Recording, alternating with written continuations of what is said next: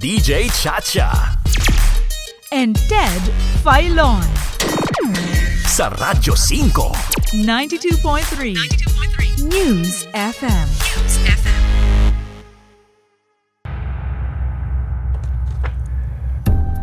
Nakasaad po sa ating saligang batas sa ilalim ng Article 6 ang kagawarang takapagbatas Section 16 Number 4 ang mga sumusunod.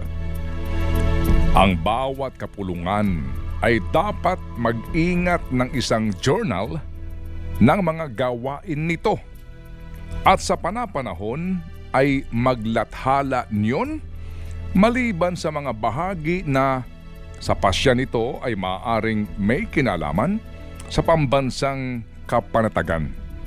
At ang mga oo at mga hindi sa anumang suliranin ay dapat itala sa journal sa kahilingan ng isang kalima ng mga kagawad na dumalo. Ang bawat kapulungan ay dapat ding mag-ingat ng isang record ng mga gawain nito. Yan po yung Filipino version nung ating provision ng ating saligang batas.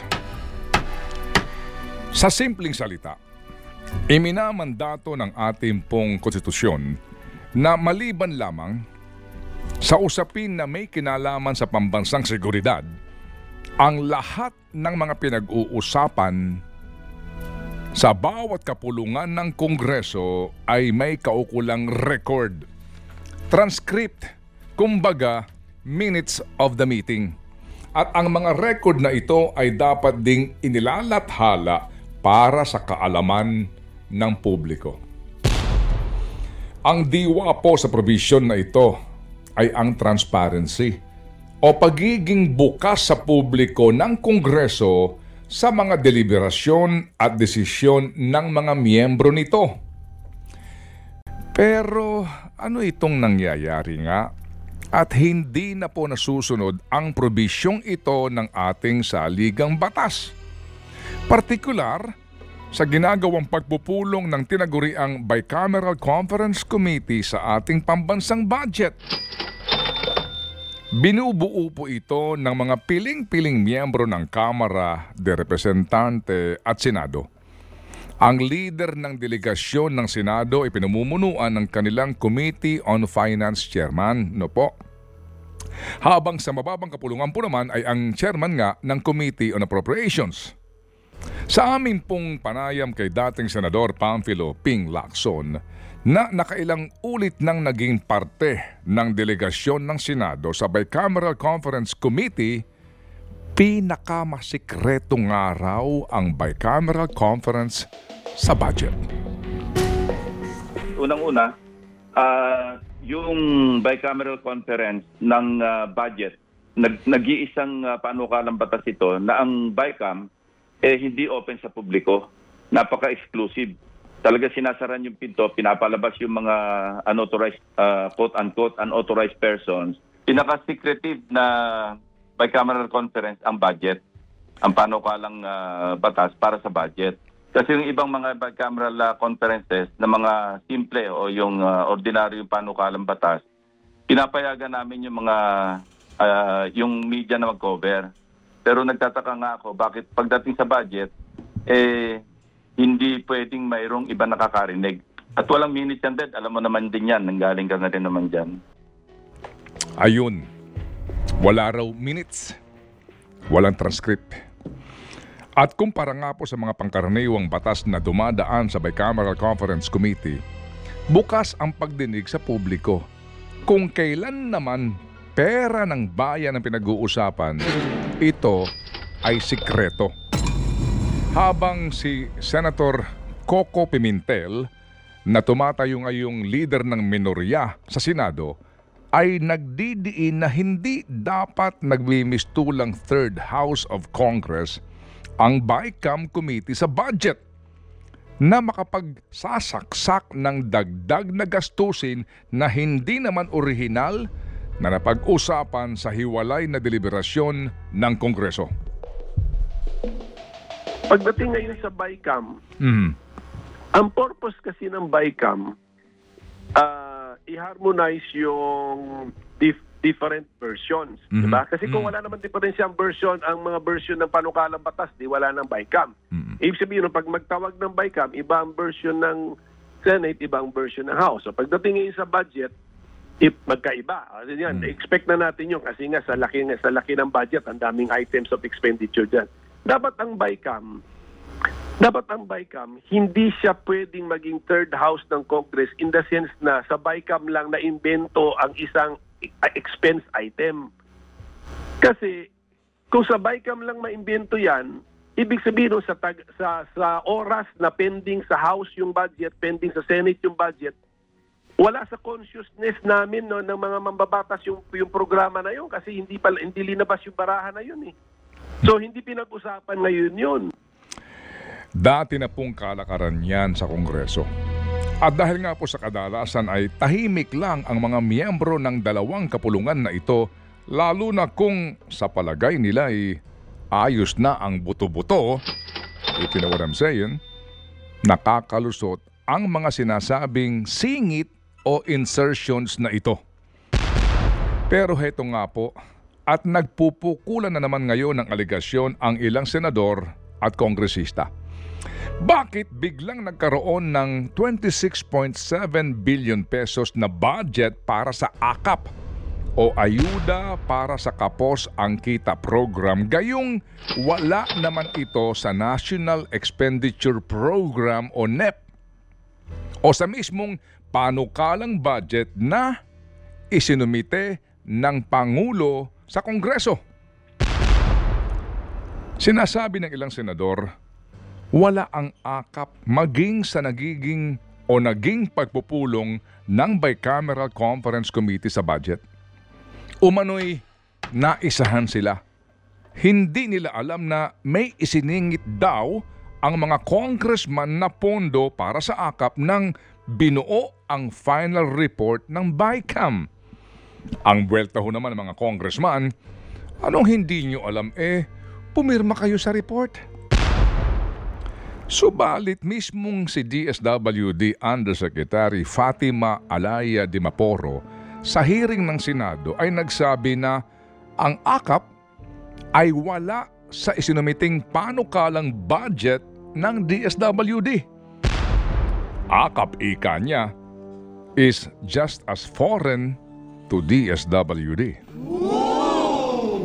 Alalahanin po natin ha na ang panukalang pambansang budget ay dapat mm, dumaan na sa mahaba, masusi at masinop na proseso bago pa man maihain ng ating Pangulo sa Kongreso. Nagsisimula ito sa pagpupulong ng Development Budget Coordinating Committee na binubuo ng Sekretary ng DBM, Finance Department, Bangko Central Governor, NEDA Director General at tanggapan ng Pangulo. Sila ang sisiguro sa mga economic target at kung papaano mapopondohan ang bawat gastusin ng pamahalaan. Bago mabuo ang National Expenditure Program o NEP at ang General Appropriations Bill, may tinatawag pa ang DBM na budget call sa lahat ng government agencies at pinagsusumite ang mga ito ng mga detalyadong plano para sa lahat ng mga proyekto at programa na poponduhan ng gobyerno. Eh bakit nga may sumulpot na akap na ang pera ay 26.7 billion pesos? Ito po'y naalantad sa pagpapatuloy ng investigasyon ng Senado sa People's Initiative kung saan lumalabas na ginagamit umano ang mga programa at pera ng gobyerno bilang panghikayat sa paglagda sa isinusulong na People's Initiative ng grupong pirma. Kung hindi pa nangyari ang investigasyon na ito sa People's Initiative, walang kaalam-alam ang mga Pilipino na nakapagsingit ng 26.7 billion pesos sa pambansang budget para sa DSWD na umaamin na walang kaukulang plano sa pagpapatupad ng akap na ito. Sa pangyayaring ito, dapat nang magising ang bayan at makiisa sa panawagan na panahon na para tuldukan, ihinto, para nga tapusin na ang maling kalakaran na ito sa Kongreso. Huwag nating kalimutan na ang mga singit sa budget o insertions kung tawagin na ang halagay bilyon-bilyong piso ang pinagmulan ng Pork Barrel Fund Scam. Katunayan, hindi lang po 26.7 billion pesos ang naging insertion sa 2024 national budget. Meron ding 176 billion pesos na naisingit sa budget ng DPWH para ngayong taon. At inaamin mismo ng sekretary ng DPWH sa amin timpong panayam na wala rin yon sa kanilang kaalaman. Na ang 176 billion pesos na isiningit na budget para sa DPWH ay walang program of work. Sa pangyayaring yun, may reaksyon si former Senator Ping Lacson. Paano may, may implement kung walang program of work? Yun ang unang tanong. Ibig sabihin, may paggagamitan na iba. O kaya, ito na yung tinatawag nating post-enactment, uh, yung post-legislation na implementation. Ibig sabihin, balik na naman tayo sa pork barrel. Ibang anyo. Alam mo, Ted, maski lagyan mo ng lipstick at makeup ang baboy, anong itsura nun? Di ba baboy pa rin?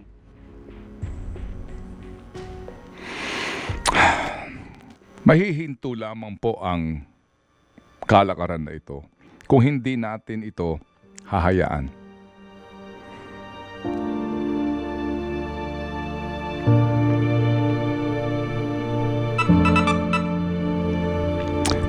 Mahihinto po lamang ang kalakaran na ito kung hindi ka papayag. Huwag na kayong manahimik. Huwag na kayong pumayag. Huwag na tayong pumayag. We must demand transparency in the budget process. Magmula sa budget preparation, budget authorization, budget execution hanggang sa accountability. Pagpapanagot sa mga umaabuso, nagsasamantala, nagwawaldas at nagnanakaw sa pera ng bayan. Huwag tayong pumayag sa mga pasikretong pagdinig na ginagawa ng Kongreso. Makialam.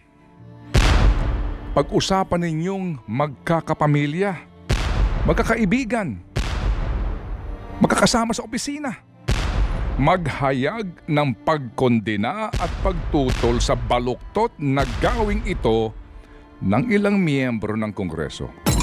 Sa pamamagitan ng text, online post, email, maging sulat, alinman pong pamamaraan para maiparamdam natin sa mga nagpapanggap na umano'y lingkod bayan na tama na, sobra na. Huwag niyong subukan ang pasensya ng bayan. May hangganan din ito.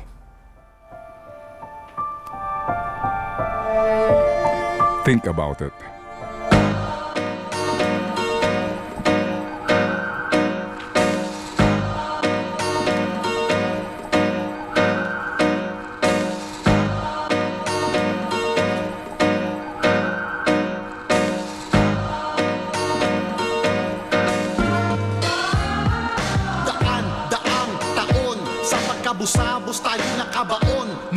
Panahon Ng mga banyagang mananakot Magbahagang sa ngayon Nagbab... Ted Filon at DJ Chacha. Ngayon, nasa Radyo 5, 92.3 News FM. Monday to Friday, 6 to 10 a.m.